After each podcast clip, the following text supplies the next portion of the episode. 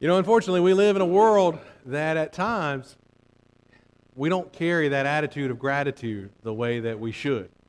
Uh, we live in a world where at, at times we get very wrapped up with life and we quite honestly forget to show thanks.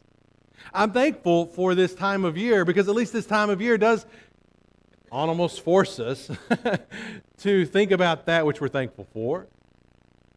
But like we've said many, many times, it shouldn't be a time of year for us as Christians. As Christians, this should be our mindset every day that we should live a life of continual thanksgiving, continual praise of God, very mindful of all that He's done for us. But I think what happens is the very thing the psalmist challenged us not to do, we very often do. In Psalm 103 and verse 2, it says, Bless the Lord, O my soul, and forget not all of his benefits. In other words, the psalmist is saying, Listen, bless God. Don't forget anything. Don't, don't forget any of the ways that he has blessed you. Don't take your, your eyes off of him. Don't take your, your mind off of all the ways that he has blessed you. And this is something that the psalmist did very, very well. Sometimes kids are, are fun, aren't they? Uh, sometimes, sometimes a kid may beg and plead for a new shirt. You know, if you'll just give me that shirt, I won't, I won't ask you for anything else. And then as a parent, we oftentimes will cave and we'll buy that shirt. And about a week or two will go by, and while they're wearing that same shirt, they'll see another shirt and they'll say, Hey, I would love to have that shirt. If you would give me that shirt, I, will never ask for anything else. And, and oftentimes we call them on it and we say, But what about the shirt you're wearing? That I just got you like, what, two weeks ago? My bad. I forgot. we do that a lot of times as adults as well. A lot of times as adults, we find ourselves going to God and we're asking, we're asking for this and we're asking for that. And I wonder if God were to tap us on the shoulder and to remind us and say, What about I've already done for you? What about all the ways I've already blessed you? I wonder if we too would just kind of hang our head and say, My bad. I forgot. I, I just forgot about all the ways you've blessed me. It reminds me of a story in the life of Jesus over in Luke chapter 17. In Luke chapter 17, you see the story of the ten lepers. And I'm sure you remember the story very well how Jesus was passing through between a village, between uh, Samaria, and there were 10 men who had leprosy, a horribly debilitating disease. And these 10 individuals cried out, Jesus, Master, have mercy on us. And Jesus, because he's Jesus, because he's the Son of God, he healed all 10 of those individuals right then and there. Absolutely amazing. Do you remember, though, do you remember of the 10, how many of them showed their appreciation to Jesus? One, right? The other nine, they took off. But there was one, there was one who came back to Jesus there was one who showed his appreciation to Jesus. In Luke 17, it says, beginning of verse 15, then one of them, when he saw that he was healed, turned back, praising God with a loud voice, and he fell on his face at Jesus' feet, giving him thanks. Now he was a Samaritan. Then Jesus answered, We're not ten cleansed. Where are the nine? Was no one found to return and give praise to God? Except this foreigner?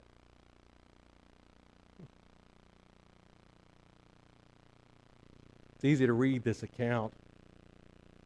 It's easy to think about those other nine and go, how ungrateful.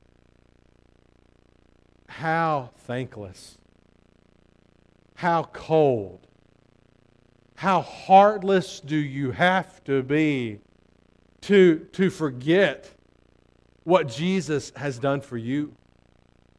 How, how out of touch with your reality must you be for you to just take off and not even say thank you?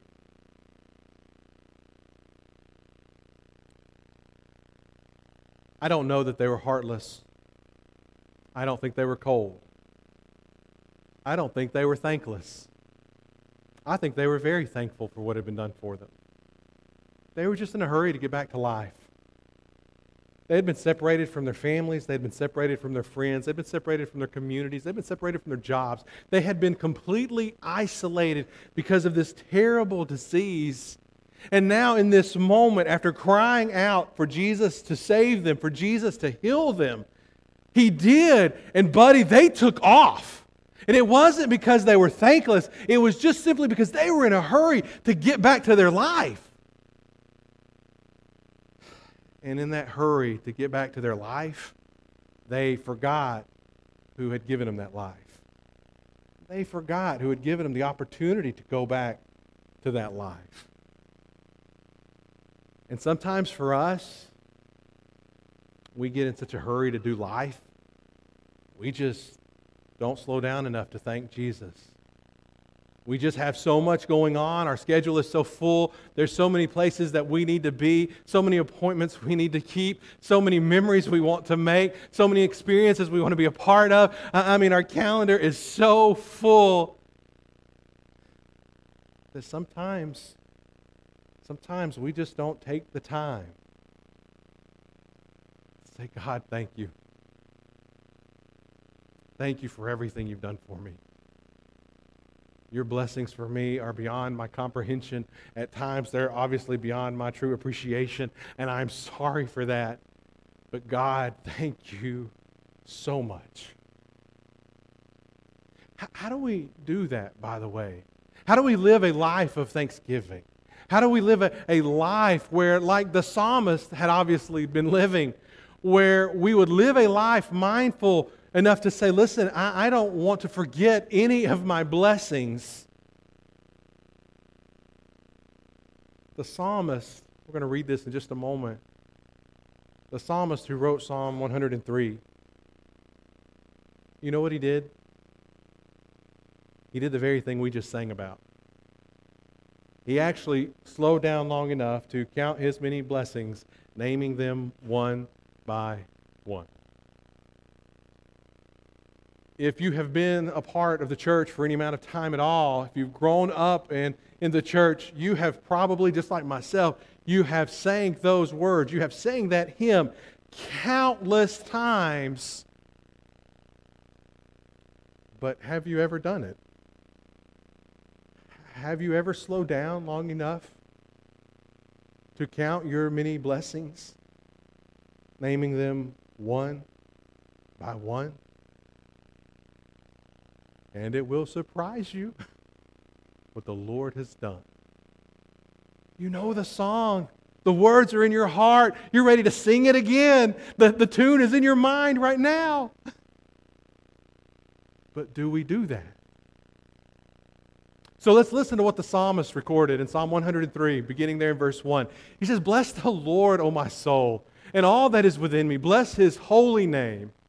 Bless the Lord, O my soul, and forget not all of his benefits, who forgives all your iniquities, who heals all your diseases, who redeems your life from the pit, who crowns you with steadfast love and mercy, who satisfies you with good so that your youth is renewed like eagles. The Lord works his righteousness and justice for all who are oppressed.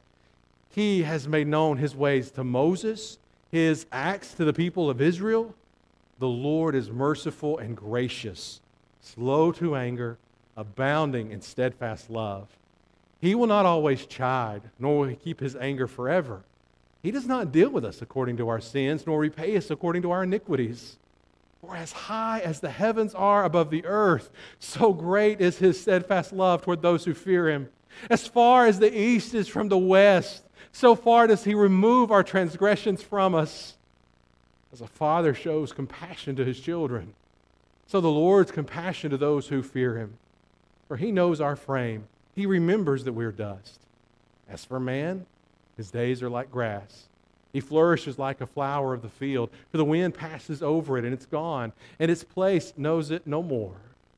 But the steadfast love of the Lord is from everlasting to everlasting on those who fear him, and his righteousness to children's children, to those who keep his covenant and remember to do his commandments. The Lord established his throne in the heavens. His kingdom rules over all. Bless the Lord, O you his angels, you mighty ones who do his word, obeying the voice of his word. Bless the Lord, all his hosts, his ministers who do his will. Bless the Lord, all his works, and all places of his dominion. Bless the Lord, O my soul. I don't know if you came this morning with an attitude of gratitude. I don't know if you came with a, a heart of thanksgiving. But as a child of God's who's assembled in this place to worship God, I don't know how you can read those words. I don't know how you can hear those words and not be touched, not be moved, not say, Oh, bless God, for He has done so much for us. His blessings, oh, His blessings are too many to number. We, we are a people who should live a life of thanksgiving because we have been bought. We have been purchased by the blood of Jesus. That, that sacrificial blood that Dwight was talking about, centering our thoughts around just a moment ago, that sacrificial blood that Jesus shed, that he willingly shed, that God the Father willingly allowed him to shed. And for who? For all mankind. For those of us who would accept him, and for those he knew would reject them.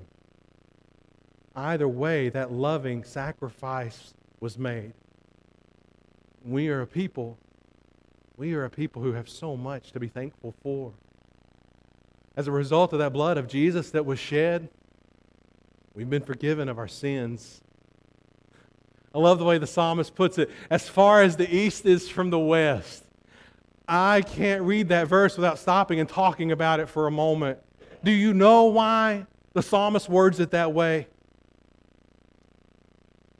If it said from north to south, if you started marching north and you're going up toward the North Pole and you get to the North Pole, at some point you're going to start going south. In other words, there is a point where you will be going north no more. There will be a limit, there will be a boundary. If you're going east, you'll never start going west. There is no boundary there is no limit to that which God has forgiven us of. As far as the east is from the west,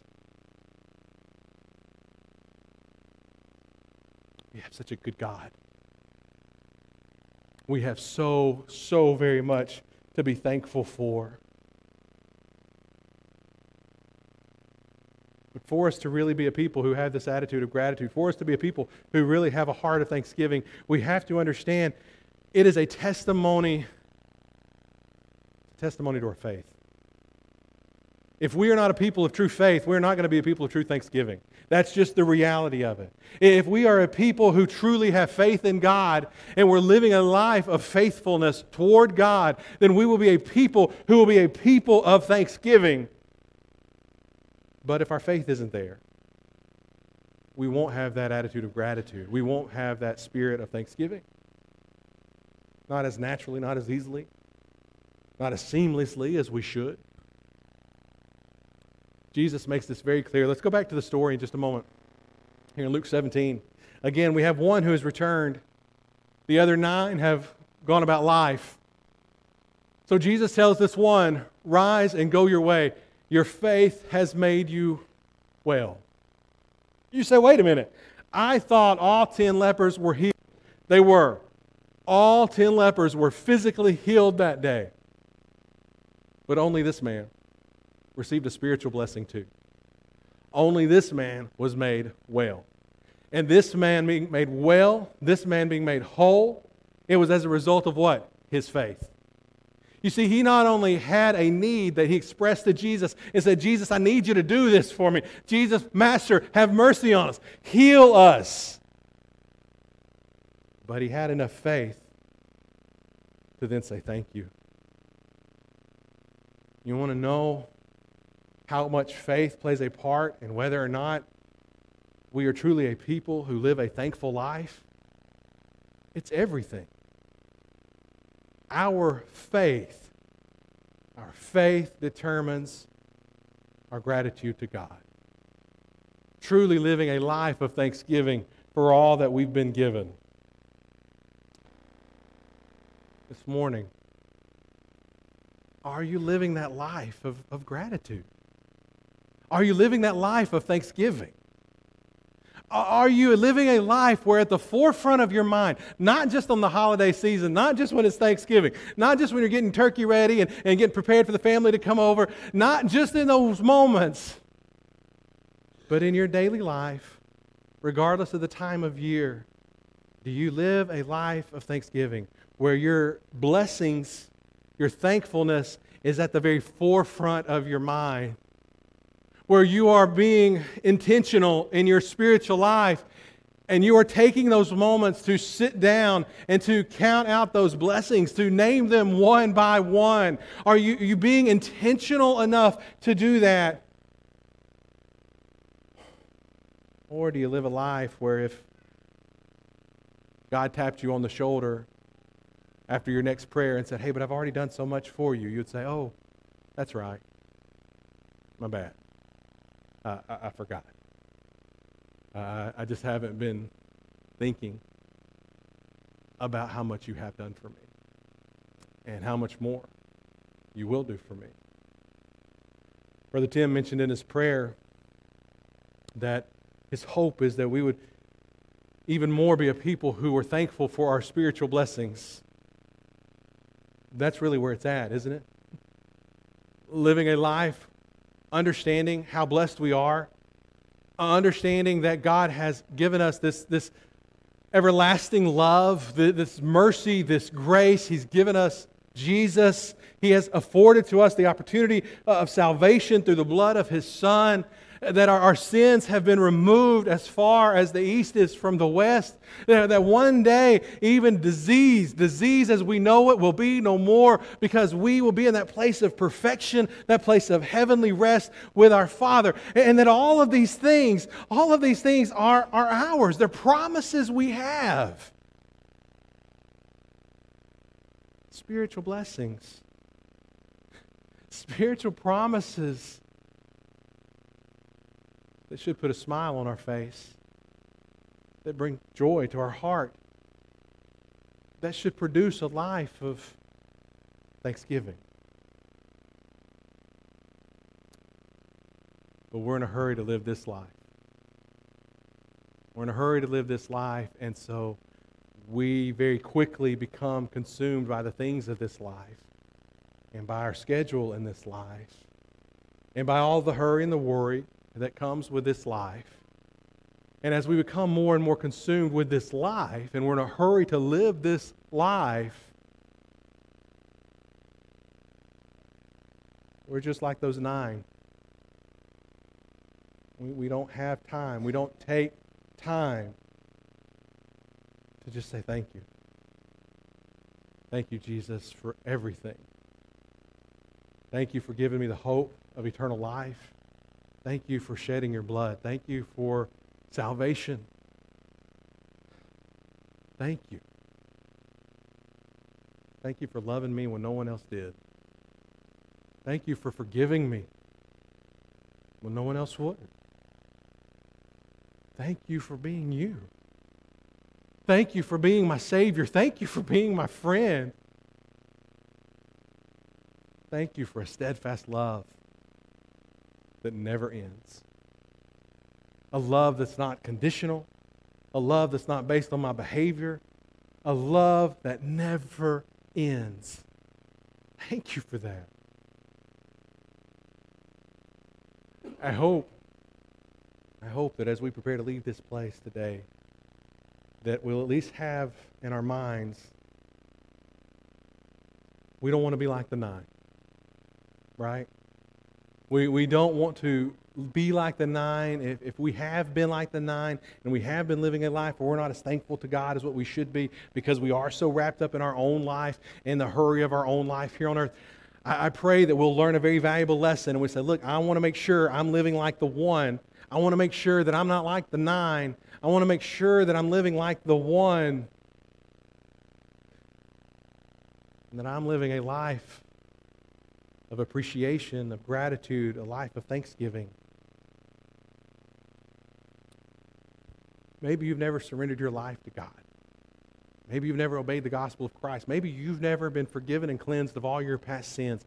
I tell you, if you want to make that decision today and be baptized for the forgiveness of your sins, that's an amazing moment in a person's life. That, that's a moment when, when the blood of Jesus washes away all sin, where the Bible tells us that God actually cuts away, He removes the burden of past sin. You want something to be thankful for? Knowing that who you used to be no longer is, that that's no longer who you are, that's not how God sees you. That God sees you through the blood of His Son, that God sees you as forgiven because you're striving to live your life for Him. That's an amazing thing to give thanks for. So if you've never begun that journey, do that today. Or maybe as a child of God's, maybe you sit here right now, and if you have an honest heart, maybe you can reflect on yourself and say, you know what? If I were to be grouped, I've probably been living a lot more like the nine than the one. Maybe that's something that from your pew, you just need to ask God to forgive you of. And know that because His steadfast love endures forever, He will forgive you even of that. Or maybe that's something you'd like the church family to be praying with you about, praying for you about. Maybe you have some other need. Make sure, make sure not only this holiday season, make sure that we're living our life like that one. Always acknowledging how good God is and how much He's truly blessed us up. And that we do not forget any of his blessings. If we can help you with that, won't you come as we stand and sing?